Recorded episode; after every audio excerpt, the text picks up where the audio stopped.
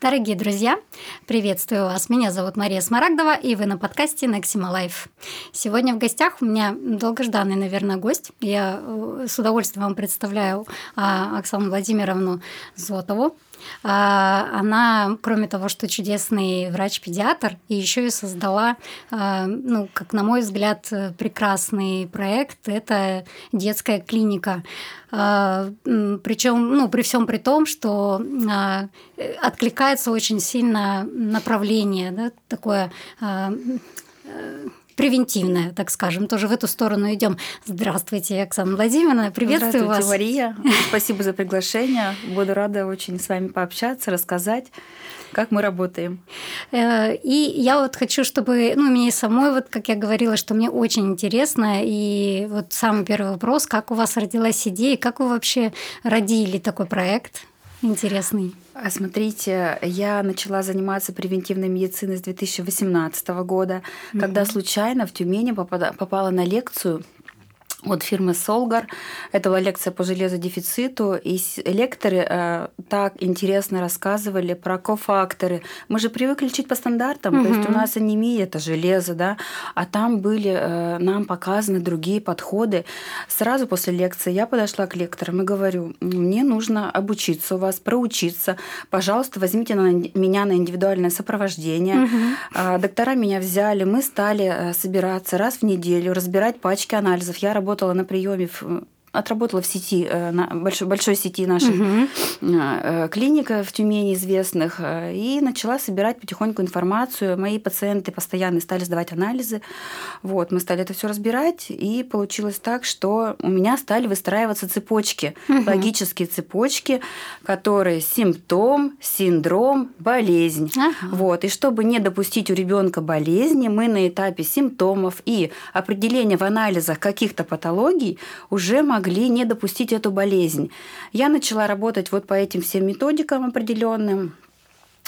Случился у меня декрет, третий декрет, то есть это девочка Мира у меня, в честь которой названа клиника «Доктор Мира», но клиника названа еще, у нее есть второй подтекст, это «Мир». Мир во всем мире. Я, кстати, так и считывала. Да, это так и есть на самом деле.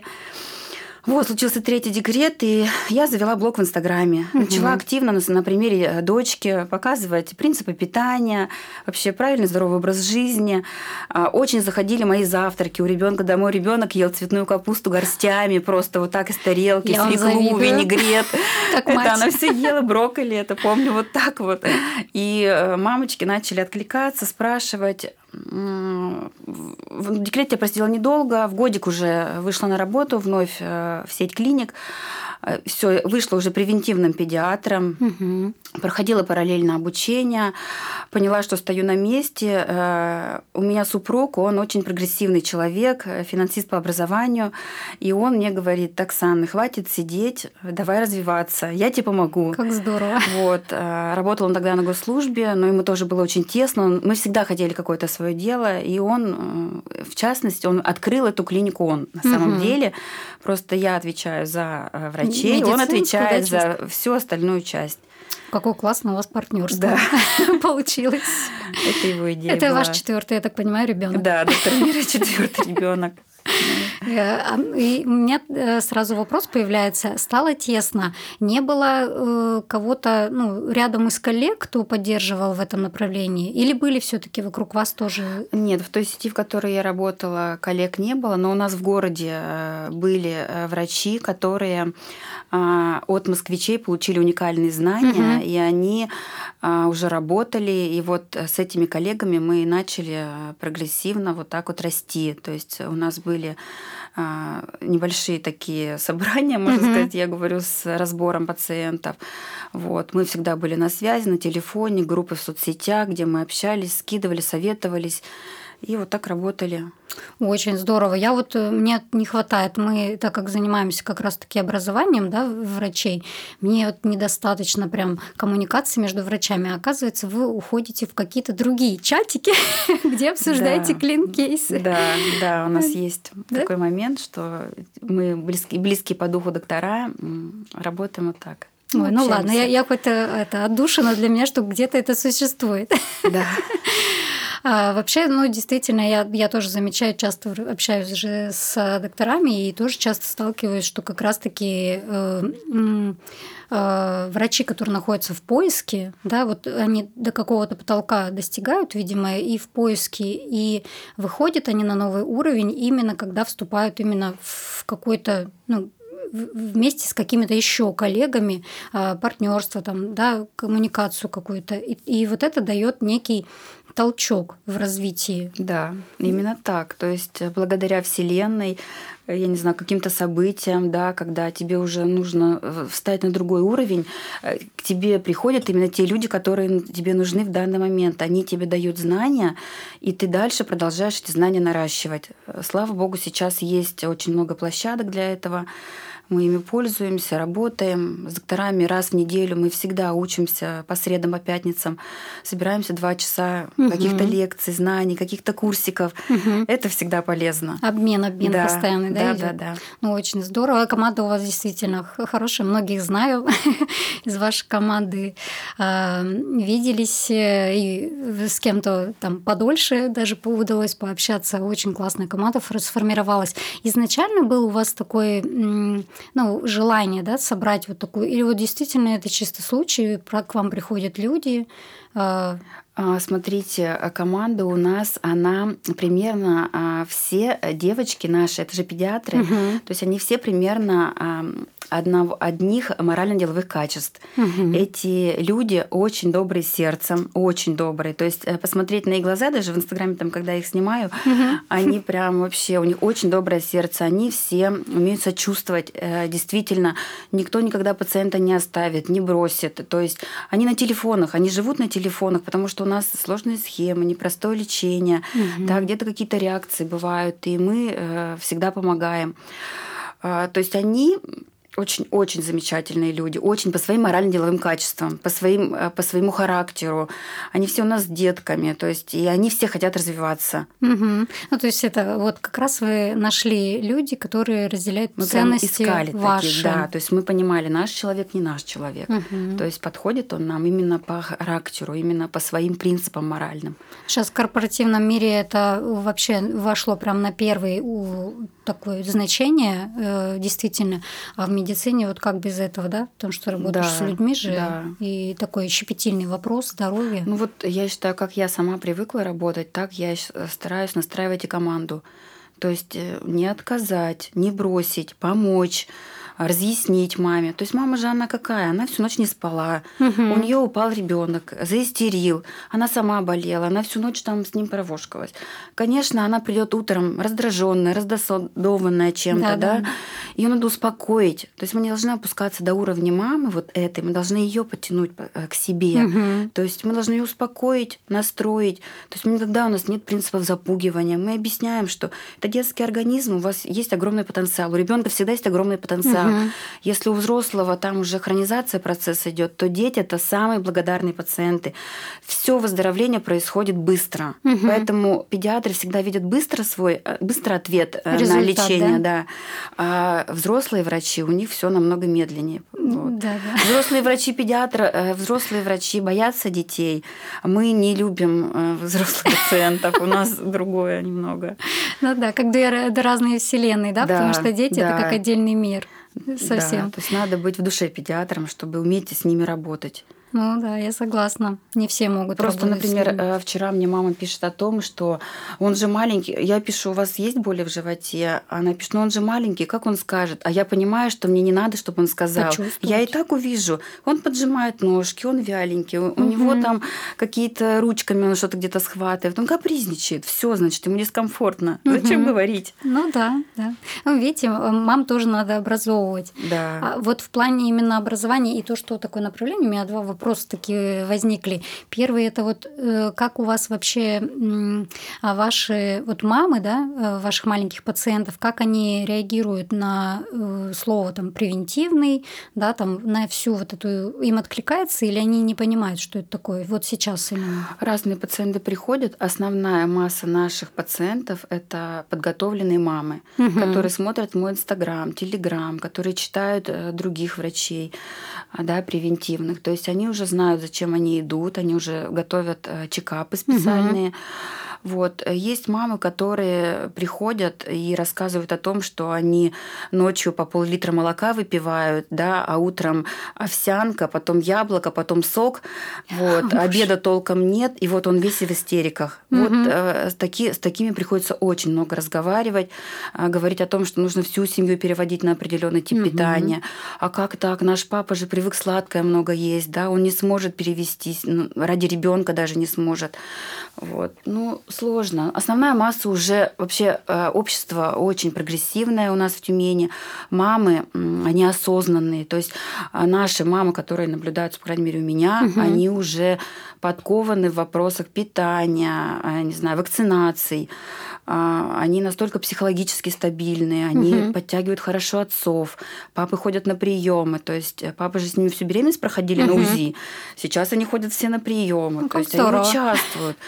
Мама готовит папу к тому, что он ночью также будет вставать равносильно и мне. То есть мы равноправные родители, мы должны участвовать оба в воспитании ребенка. Это реально у вас прогрессивная аудитория. Вот такие сейчас современные мамы. А это было с самого начала, или вы чувствуете разницу? Динамика идет, конечно. Идёт, да? То есть мамы сейчас, да. Ну, это информация, много информации. Какой-то маме близкая информация, какой-то нет.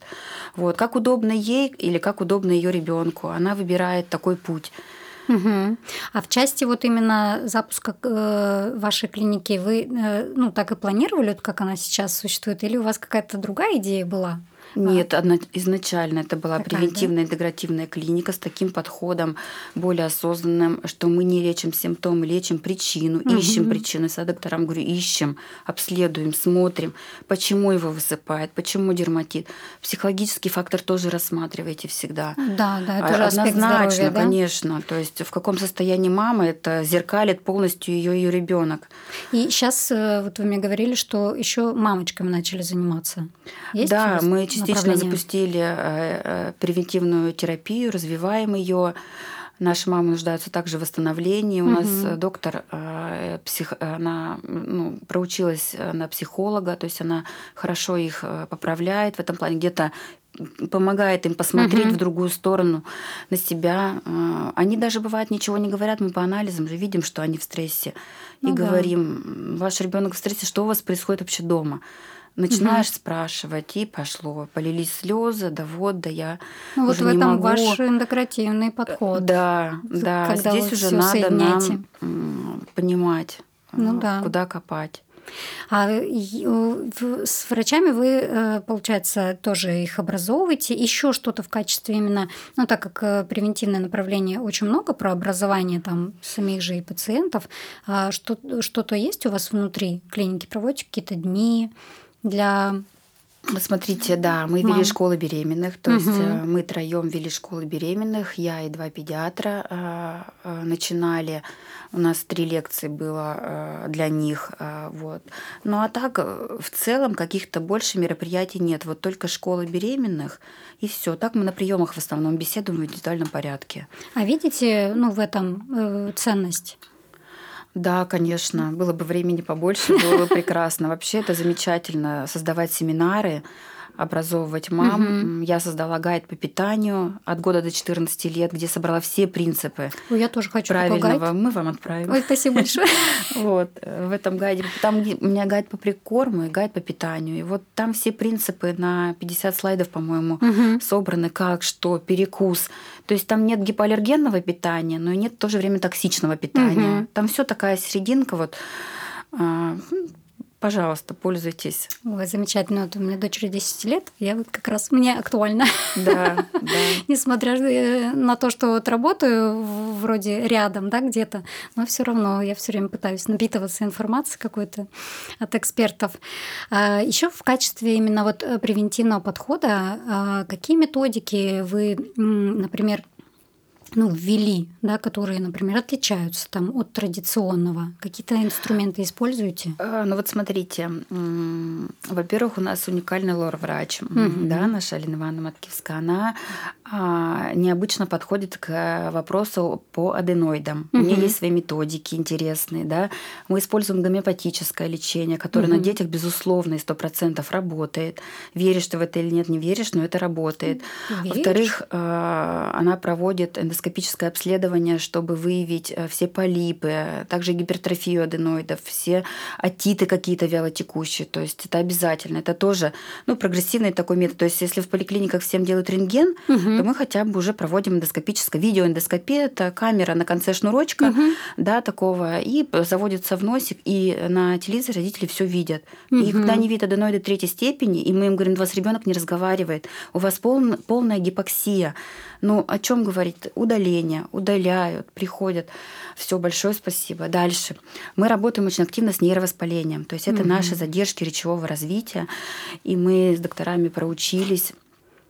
В свое время покупали очень хороший курс у Абадзинской Татьяны Евгеньевны. Да, так он назывался — нейровоспаление. Сейчас он не продается. Вот. И да, тогда было 2 дня, мы учились, и мы очень довольны.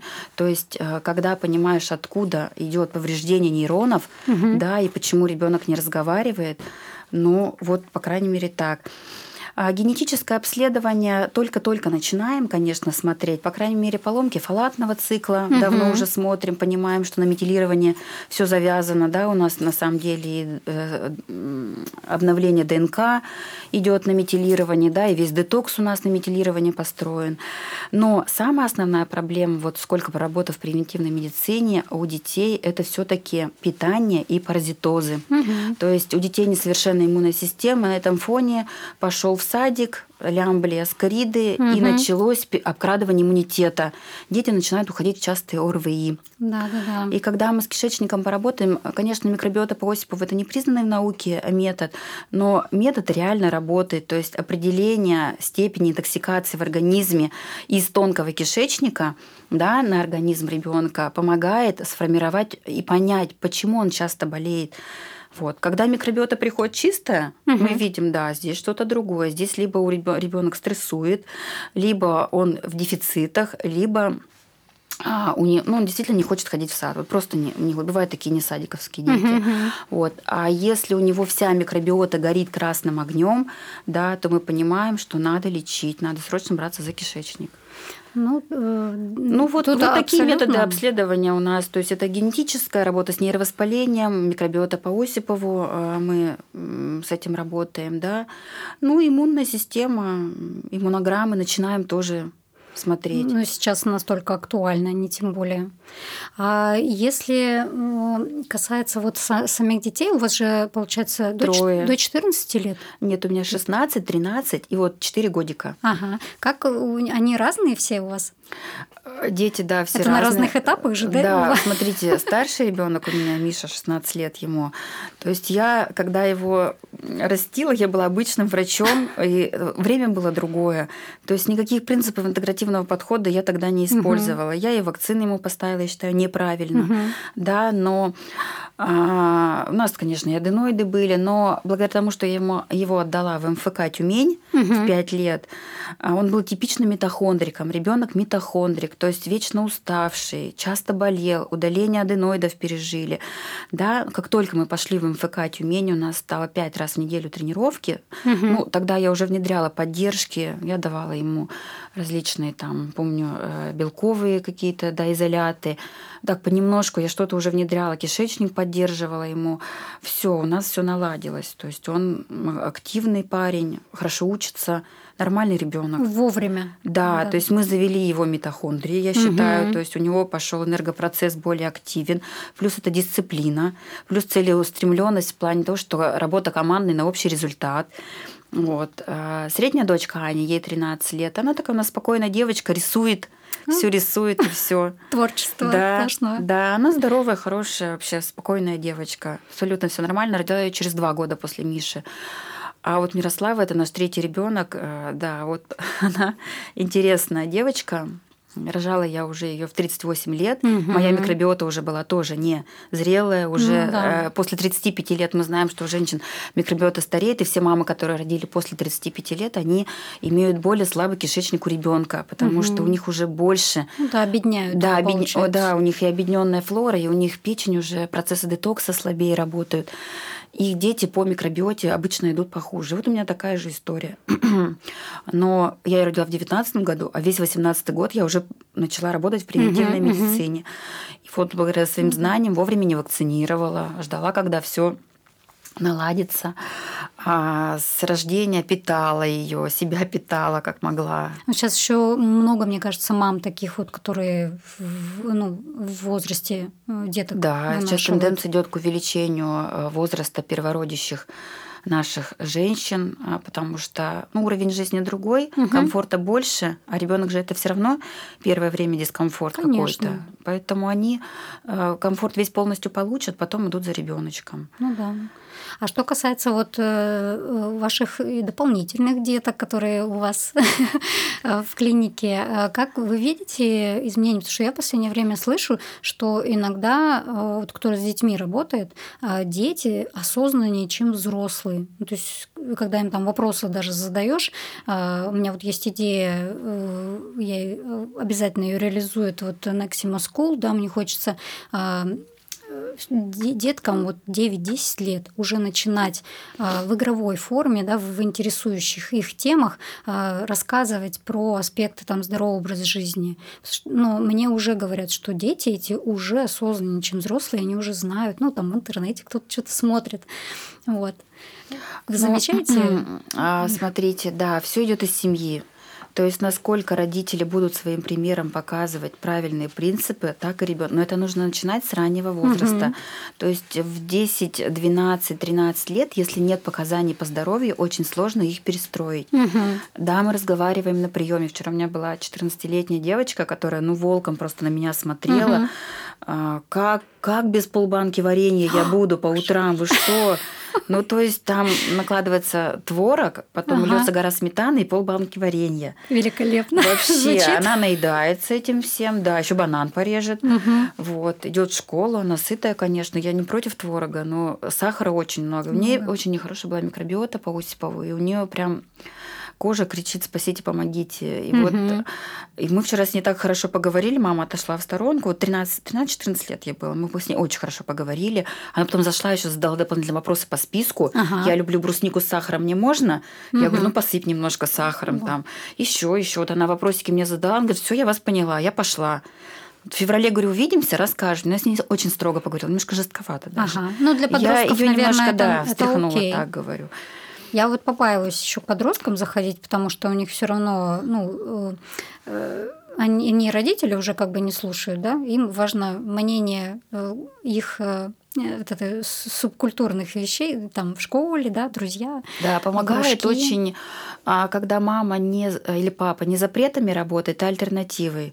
То есть, да, тебе сейчас это нельзя, я тебе предлагаю вот это. Решай сам, у тебя будет то-то, то-то и то-то. Вот. И потихоньку, вот по капельке, они начинают задумываться. С какими-то детьми, наверное, нужно более строго общаться в плане карманных денег, да, чтобы с такой свободы не было. Потому что вот я часто вижу возле своего дома, это доширак в руках, и кетчупом сверху они заливают, и сухой едят. Я тоже такое слышала. То есть я прям это вижу регулярно. И им, конечно, газировка вообще. Газировка, то есть вот это общество, оно все равно влияет, но мама с папой не запретами, а вот какими-то альтернативами могут помочь. Да. Я иногда вот прохожу, там в торговом центре фудкорты есть, да, я вот смотрю там, ладно, подростки еще, они группами собираются, ходят, да. А тут сидит, родители прям, и мне кажется, вот они из-за незнания, возможно, да, они сидят, у них дети маленькие прям, мне кажется, там по 3 года. И вот они с ними прям... Так они говорить только учатся и уже фри знают. Наггетсы, да, они знают. Наггетсы. Ну, вот и да. Ну, это все допустимо, потому что если мы будем запрещать, они потом вырвутся, они неизвестно, как вообще себя поведут. У них было все под запретом. Мы можем допускать поедание каких-то вещей, например. Но я как своим детям говорю, поешьте основную еду хорошую, там, раз в неделю перекусите. Закусите. То есть у нас даже Мирослава четко знает о том, что нормальная еда сначала. Она мне говорит, мама, нормальной еды я поела. Я говорю, поела. Дай мне что-нибудь, пожалуйста. Раз она у вас на завтрак там брокколи. Ну, это она ела раньше, когда она была маленькая. А в несознанке. Да, сейчас ей 4 года, очень сложно ее этим накормить, но все равно основные принципы она знает. То есть с утра яйца, огурец, там, например, обед там всегда суп с мясом, вечером какое-то второе блюдо. И только потом что-то ты вообще можешь спросить у меня. Она даже не спрашивает. Ну, и тем более у вас, я думаю, что приличный пример хорошо работает. И они это и возьмут в будущем. А тоже бывает так, что как бы ты вот запрещаешь все, сам ешь, да. Где-то тебя постоянно за этим дети застают. Да. Они точно, мне кажется, вырвутся, потом отомстят. Они оторвутся по полной. Вообще. Я согласна. Но у меня все равно есть по ощущениям, даже вот, ну, общаюсь с дочерью, что они какие-то, ну, другие дети, ну, вот их там по-разному называют, это еще не изученное поколение маленьких детей, и они какие-то уже даже могут где-то советы родителям давать там. Да. Я надеюсь, что они... Дети очень сейчас взрослые в этом плане. Конечно, они могут сказать своим родителям, потому что сейчас раньше был больше патриархальный тип воспитания, а сейчас как-то больше какой-то как партнерский, да, равноправие идет. Поэтому мы общаемся с ними уже вот так на равных, и они, понятно, не стесняются, они говорят там, ну, ты, да. а ты сама. Ага. Я нормально воспринимаю абсолютно. Да, я согласна. Еще у меня вопрос, хотела вернуться к клинике. У вас, получается, в одном районе находится, вы планируете как-то масштабироваться? Есть же люди, которые находятся по другую сторону реки? Ну, сложный вопрос. Масштабироваться есть в мыслях, конечно, об этом. Мы задумываемся. Да, но пока, наверное, хочется еще развить немножко здесь все направления, потому что это все очень морально затратно. То есть с докторами нужно работать, разбирать пациентов, обучать их. Поэтому пока мы здесь работаем. А у вас, получается, вы проводите что-то вроде консилиумов, да? Да, когда у нас есть такое, когда какие-то сложные пациенты мы можем разобрать. Но в основном детей. Детей сложных, мудрёных. Вот, например, у меня есть девочка, у которой каждый день высыпает крапивница. Я сначала не могла понять абсолютно, потому что там анализы все идеальные, все хорошо, там микробиота спокойно, но у ней каждый день высыпают вот эти вот пятна по типу крапивницы. И когда я пообщалась с мамой, я только поняла, что это острая реакция на стресс. То есть мама морально истощена настолько, опять же, этой крапивницей, что она... Ее проверяет постоянно, она за ней смотрит. Высокотревожная, и надпочечники девочки, уже я понимаю, это на физиологическом уровне, просто не могут дать такое хорошее количество гормонов, чтобы привести эту систему в норму. То есть, по сути, система ее ребенка, да, находится в разбалансировке, а нам нужно ее собрать. Гормоны надпочечника не могут с этим справиться. И у ребенка вот такая вот идет острая реакция на стресс. То есть они ничего дома не едят, вся семья на индейке и на зеленых каких-то там простых овощах. Они все стрессуют от этого. Эта девочка себя во всем. То есть там глубокая психологическая проблема. Вот понимаю, что крапивница оттуда. Да, подключать надо. Да, то есть здесь надо уже с мамой конкретно работать. Ну да, да, да. В этом направлении, ну, сейчас все больше, я тоже замечаю, что подключают психологов в работу. Ну, в принципе, наверное, превентивное направление, оно требует. Оно требует. У нас даже есть мысль взять в работу психолога, потому что мы нуждаемся, чтобы с нашими родителями общался профессионал. Понятно, мы на соматическом уровне лечим тело, да, душу тоже необходимо править. Иногда это нужен для этого человек, поэтому мы рассматриваем. Я уже задумалась. Мне иной раз не хватает совета, помощи, чтобы человека просто переключили в другую сторону и посмотри на себя со стороны. Да. Вот. А как вы относитесь, вот сейчас, ну и мы в том числе тоже прилагаем к этому руку, к специалистам по модификации жизни, как помощников врачей, чтобы они помогали вести после? Ну, это отличный вообще вариант, но, к сожалению, с детьми это не получится, потому что, да, помощники по образу жизни хорошо, но у детей иной раз случаются такие вещи даже на диетах, даже на наших протоколах диетических, когда нужен совет врача, поэтому ребенка я, к сожалению, не доверю помощнику взрослому. Ну, да, только отлично. Мамочку, да? Мамочку, да, чтобы мамочку направляли. Но, скорее всего, педиатр, конечно, с этим лучше справится. Другое дело, ресурс педиатра, он не бесконечен. Вот. Вы еще сказали, что у вас врачи все время на телефонах, я думаю. Да, у нас врачи действительно помогают. Возможно же. Ну, в принципе, все хорошо себя чувствуют, мы следим. Как работаете, вот как соблюдаете вот эту вот ресурсность? У нас 6-часовой рабочий день, не больше, да, всегда выходной, 1 или 2 там по субботам некоторые доктора меняются и все, то есть 2 полноценных выходных практически всегда есть. Ну и все. У всех прекрасные семьи, они находят баланс в детях. Мы часто сами там собираемся, встречаемся. Ну, на работу, в общем, приходит как на праздник. Нормально. Да? У нас очень комфортная психологическая обстановка, очень комфортная. То есть наши доктора... Это очень важно. Да, им нравится у нас работать. У нас... Мы как большая семья. Действительно. Ну, у вас женский только коллектив же, да? Да, у нас женский коллектив. И не вот... рассматриваете, чтобы к вам пришел мужчина какой-то? Если он будет, мы будем рады только. Главное, чтобы по ценностям, да, совпадали. Да. Ну да. Сейчас вообще, ну, бум идет. Я думаю, вы точно замечаете, что бум идет вот в интегративную, превентивную направленность не только в нашем городе вообще. Вот я всем рассказываю, я отслеживаю, что происходит в этой области, и я даже вот не успеваю, да. Боже, там конференции, форумы, тут как-то что-то происходит, там и ну, очень много. Как вот вы видите перспективу? Все ли клиники перейдут, например, на такой формат? Есть ли какие-то, не знаю, камни преткновения, так скажем, для развития у нас в городе, в стране?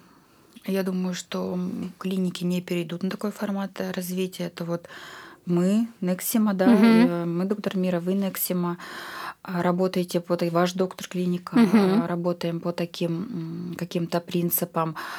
Нужно иметь желание помочь пациенту разобраться с проблемой, решить его проблему по запросу, выяснить причину. А многие в современной медицине работают безответственно, то есть им просто прийти на работу, отработать и уйти. То есть что там с пациентом? Это такая система. Вот как раз это и касается темы нашей встречи, тогда призвание. Да, то есть врач как призвание. Да, система, к сожалению, не дает развиваться. Если только ты работаешь где-то в другой области, ну в частной клинике, тогда да, тебе все карты открыты. Общая система нет, конечно. То есть поток пациентов. Я же отработала на участке 10 лет. Вот. Я хорошо знаю, как построена работа, поэтому у тебя очень много вызовов, потом у тебя прием 50 человек, и тебе уже просто не до чего. Нет. Ну да. Тяжело. Это вот именно ну, поликлиническая, да, вот эта вот направленность. Да. Ну, там одно время я видела, что вроде государство шло, или оно идет, там до сих пор немножечко отвлеклась, и вроде как бы они вводили вот этот вот кабинет, ну, межврачебный, когда тебе, ну, ты можешь прийти, там тебя сопроводят, что-то расскажут, ну, как сопровождение у них шло. Я думала, в эту сторону пошло, но как-то у них все пробуксовывает. Большая махина, конечно, здравоохранение, да, чтобы там что-то поменять, это годы надо. А у нас сейчас скорости высокие. Да. Медицина стандартов, она есть, медицина стандартов, поэтому... Ну, кстати, сложно. Многие бьются, да, за стандартизацию, да, превентивной медицины, но я думаю, что просто все хотят выйти вот в плоскость юридической защиты, конечно же, да, прежде всего. Это самое главное. А с другой стороны, вот разговариваю с некоторыми докторами, и побаиваются стандарты, кто будет их создавать. Может, от них тоже надо будет что-то делать с ними. Ну, да. Ну и превентивная медицина, она тоже очень слишком разрозненная. Это же творчество. Это действительно творчество. То есть творчество по принципу не навредить, да, выяснить, вылечить, помочь, улучшить качество жизни пациента. по сути, ты работаешь двумя методами. Это традиционной медицины, когда ты не отменяешь никакие препараты, назначенные традиционным врачом, и используешь еще альтернативные методы. Как то дополнение. Это, да, как дополнение. Фитотерапия, гомеопатия, да, там, витаминотерапия. И все это интегрируется вот в этот интегративный подход. То есть это совмещение альтернативного метода лечения и традиционного метода лечения. И, в принципе, мы ничего плохого не делаем. Я не знаю, почему в обществе от некоторых докторов идет такая политика не очень хорошая. Ну, я думаю, что, может быть, нету, опять же, сил, времени вникать. Да, да, и кажется, что это мракобесы. Да, на самом деле результаты потрясающие даже у тех же детей. Не у всех, кто только родитель, кто захотел помочь ребенку. Есть еще сила генетики, когда у нас идет генетические какие-то проблемы. Мама передает это ребенку, и мы видим, что шлейф еще тянется этот до какого-то колена. Поэтому здесь мы тоже можем только улучшить, как-то помочь. Сразу раз говорим пациентам, но особо вам не поможем. У вас, видите, вы, например, генетический аллергик. То есть у вас гистамин это, да, вообще не утилизируется, он постоянно слизистые бьет. И сложно с такими детьми. То есть вроде бы лучше откатился, что-то где-то откатился опять. Ну, вот. То есть, таким родителям нужно делать генетические паспорта детям с рождения, понимать, где у них проблемы. В генетических паспортах пишут методы коррекции. Вам подходят такие препараты, но не подходят такие препараты. И родители уже, видя это, вводят что-то. Вооружены больше поведением. Я думаю, что скоро мы все к этому придем. К генетическому паспорту. Да, я вот сегодня только тоже слушала по профессора Чернеговского, тоже она сейчас генетика же развивается очень сильно, и насколько там они углубляются. И действительно, я думаю, что генетика выйдет на первый, наверное, план, когда они дойдут уже до такого уровня, когда все расщепят. Да. Есть еще понятие эпигенетика, например, спин-ген. Ген спит, он не включен, в процесс. То есть, почему, например, у некоторых аллергия на березу появляется в 16, в 25, в 35 лет? То есть все было хорошо, прекрасно, пока не случилось что-то с организмом, не включились эпигенетические факторы. Ребенок рос, жил с родителями, поехал учиться в другой город. Стресс. Неправильное питание, там какие-то еще моменты, все, эпигенетика зашла, ген включил, пошло воспаление. Да, у взрослых, у многих там аллергия на кошку появляется там. 30. Да, или вот, например, у меня был пациент, девочка, которой 8 лет, я знаю ее с рождения, я ее вела, это хорошая, нормальная, здоровая девочка. Иногда сопельки. Папа у нее аллергик. Вот. Девочка росла, прекрасно все было, пока не переехали в другую квартиру. В этой другой квартире, где бы между швами в плиточке, есть плесень. Ребенок вообще превратился вот просто в атопика. Ужас. Резко. То есть первый класс – стресс. Переезд тоже какой-то стресс. Вот она, внешние факторы в квартире запустили аллергическое воспаление. Ну и все. Все, ребенок стал атопиком. То есть у нее были гены, которые спали, пока не случился триггер. Триггер спровоцировал вот такое воспаление. Плюс современные ремонты в квартирах, это ламинат, это наши обойтежные потолки. Все материалы, это ужас ужасный. То есть они же... Мало кто, кстати, об этом думает и говорит. У нас работал превентивный педиатр, она уехала в Москву, она себе дома постелила доски и покрасила их лаком. Да, она была за превенцию в квартире, у ней были побеленные стены. Я преклоняюсь вообще перед людьми, которые прям такие адепты. Вообще, которые, это был адепт. Да, прям в материалах разбираются там. Конечно, нужно обращать внимание, потому что сейчас материалов-то еще очень много. Да, там такой выбор, пожалуйста, тебе такой выбирай там по цене. Вот. А многие люди там пытаются как-то там сэкономить, и выбирают, и не понимают, что они несут домой. А формальдегиды, попадая в воздух, воздействуют на печень, незревшую печень ребенка, у которой детоксикация не работает полноценно. Вот. И печень не может с этим справиться, начинается интоксикация головного мозга, на коже мы видим проявление. Нос отечный у нас, мы не можем понять, почему утром по утрам никто не дышит нормально, полноценно носом. Ну да. Вот с этим всем, как вы думаете, там, ну, что ждет этих деток в будущем? Если... Вообще ситуация очень серьезная, то есть процент аллергии вырос значительно. В плане рекомендаций от Минздрава по лечению ничего не меняется, это просто подавление симптомов идет. Угу. Вот, и мы стараемся выяснить, улучшить, понимаем, где проваливается, по каким фазам ребенок проваливается, то ли почки не выводят токсин, то ли печень не может справиться, то ли кишечник стоит, да. Плюс даем основные элементарно здоровые методы. Водите детей в баню. Кто вводит детей в баню, те будут здоровые дети, потому что у них лимфатическая система, да, кожа же поверхность огромная, такой проводник, да, то есть она выводит все, все снимает. Плюс это разогревание лимфы, когда она начинает активнее двигаться и выходит. Плюс, конечно, детям спорт. В этом плане родители современные молодцы. Угу. Каждый ребенок, наш пациент, такой ходит на какой-то спорт. Когда я выложила рубрику «Как помочь спортсменам» в Инстаграме, у меня было, наверное, 1000 вопросов, потому что все хотят помочь своему спортсмену. Ага. Значит, я понимаю, что их просто очень много. Их действительно много. Сейчас такой прям тренд. Ну и, во-первых, школ действительно много появилось. Да, ребенок организован, дисциплинирован. Некоторые перебарщивают, когда водят и туда, и туда, и туда, и туда. И мышечный отдых должен быть обязателен, вообще отдых ребенку. Ну, это так, типа, ребенка нужно занять. Да. Некоторые подходят к этому. Кто-то вообще по кружкам, прям с ума сходит. Да, я вот долго выбирала, например, и думала, что у меня она вообще не спортивная такая. Да. Я думала, что и выбрать, а физическая активность очень важна, и выбрала танцы современные, активные, прекрасно, где вот она может как бы себя и творчески реализовывать, то есть подходишь. Что-то как-то прям спорт не пошел. Не все спортсмены, согласна. Да, да. И не должны быть. Как мы видим, подходит ли что-то ребенку или нет? Первое слово будет «не хочу», «не буду». Значит, метаболизм не справляется. Значит, кора головного мозга говорит: остановись, тебе плохо, тебе худо, не ходи туда. И ребенок начинает отказываться. У меня так было со средней дочкой Аней. Она не спортсменка, но я ее упорно тащила. И потом, когда я включила уже голову, когда я 4 годика было, я включила голову и поняла, что если тебе кора головного мозга говорит уже: все, не хочу, не буду, не ходите, не надо.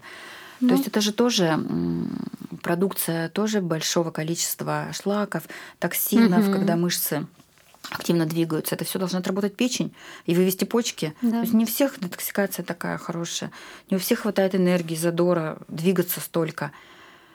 Нет, абсолютно. Тем более и мамы многие, уже там обеднённые, передают, что могут. Да, и детки такие слабые рождаются.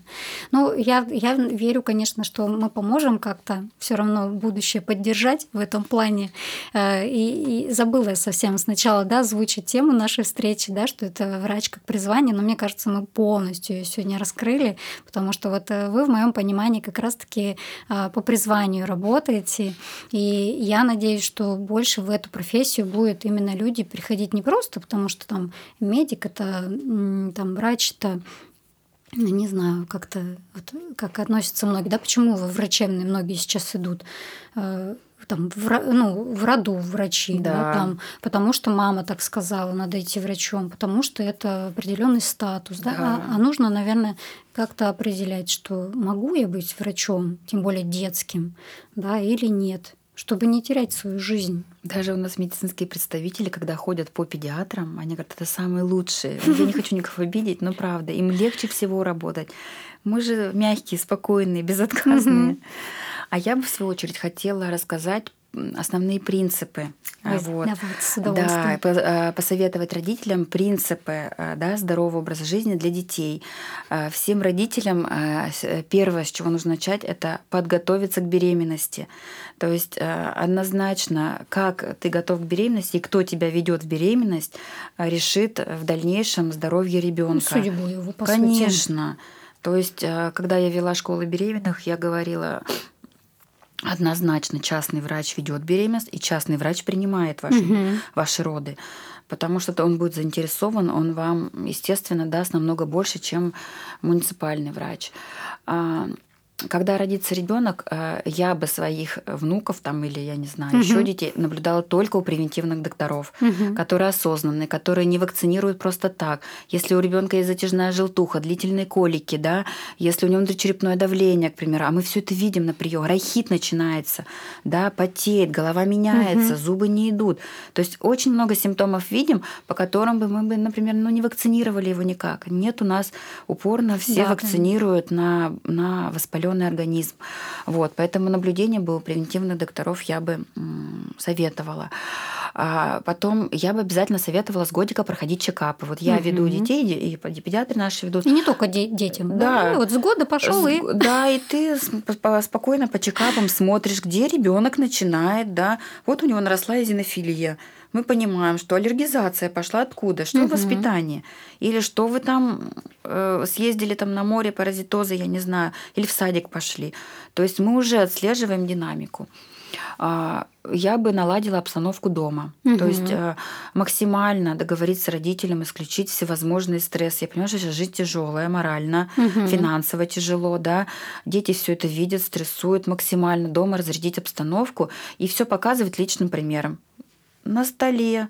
Вот завести за правило вечером там. И сервировка красивая. И пусть этот укроп лежит на столе. Семейные традиции такие вводить. Какие-то, да, небольшие. Обязательно вместе походы куда-то. Это очень важно. Детки, ну просто, они просто выздоравливают, они расцветают на этом фоне. Согласна. Вот. Ну и, в принципе, все.